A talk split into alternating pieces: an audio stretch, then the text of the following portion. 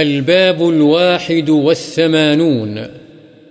باب النهي عن سؤال الإمارة واختيار ترك الولايات إذا لم يتعين عليه أو تدع حاجة إليه.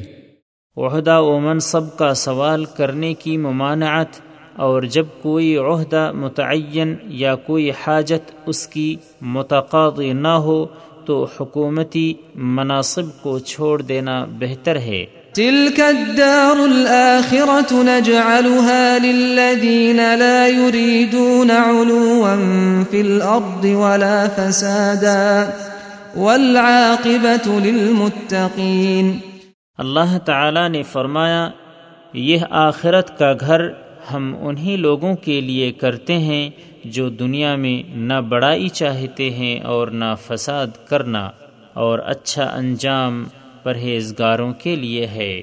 وعن أبي سعيد عبد الرحمن بن سمرة رضي الله عنه قال قال لي رسول الله صلى الله عليه وسلم يا عبد الرحمن بن سمرة لا تسأل الإمارة، فإنك إن أعطيتها عن غير مسألة أعنت عليها، وإن أعطيتها عن مسألة وكلت إليها.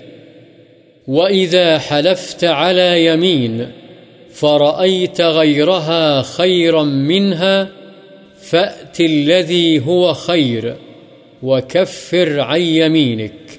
متفق عليه حضرت ابو سعید عبد الرحمن بن سمرہ رضی اللہ عنہ سے روایت ہے کہ مجھ سے رسول اللہ صلی اللہ علیہ وسلم نے فرمایا، اے عبد الرحمن بن سمرہ، تو خود حکومت کے کسی منصب کا سوال نہ کرنا، اس لیے کہ یہ منصب اگر تجھے بغیر سوال کیے مل گیا، تو اس پر اللہ کی طرف سے تیری مدد ہوگی۔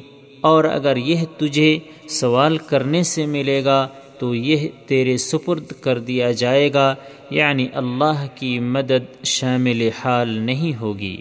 اور جب تو کسی بات پر قسم کھا لے، پھر تو کسی اور میں اس سے زیادہ بہتری دیکھے تو وہ کام اختیار کر جس میں بہتری ہو اور اپنی قسم کا کفارہ ادا کر دے۔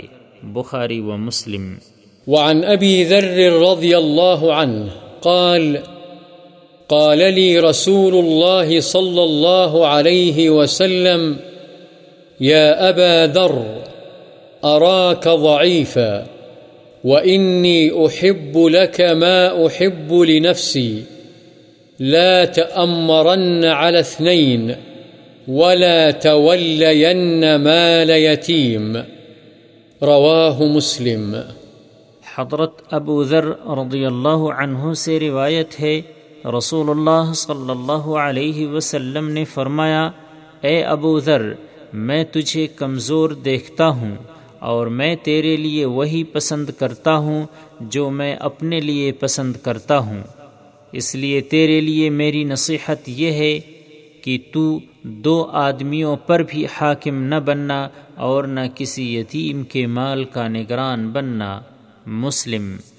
وعنه رضي الله عنه قال، قلت يا رسول الله ألا تستعملني فضرب بيده على منكبي ثم قال يا أبا ذر إنك ضعيف وإنها أمانة وإنها يوم القيامة خزي وندامة إلا من أخذها بحقها وأدى الذي عليه فيها. رواه مسلم. حضرت ابو ذر رضی اللہ عنہ ہی سے روایت ہے کہ میں نے کہا، یا رسول اللہ، کیا آپ مجھے کسی جگہ کا عامل یعنی سرکاری عہدے دار نہیں بنا دیتے؟ آپ نے اپنا ہاتھ میرے کندھے پر مارا اور فرمایا اے ابو ذر، تو کمزور ہے اور یہ منصب ایک اہم امانت ہے۔ یہ قیامت والے دن رسوائی اور ندامت کا باعث ہوگا، سوائے اس شخص کے جو اسے حق کے ساتھ یعنی اہلیت کی بنیاد پر حاصل کرے اور ان ذمہ داریوں کو پورا کرے جو اس کی بابت اس پر عائد ہوتی ہیں۔ مسلم وعن أبي هريرة رضي الله عنه أن رسول الله صلى الله عليه وسلم قال، إنكم ستحرصون على الإمارة وستكون ندامة يوم القيامة.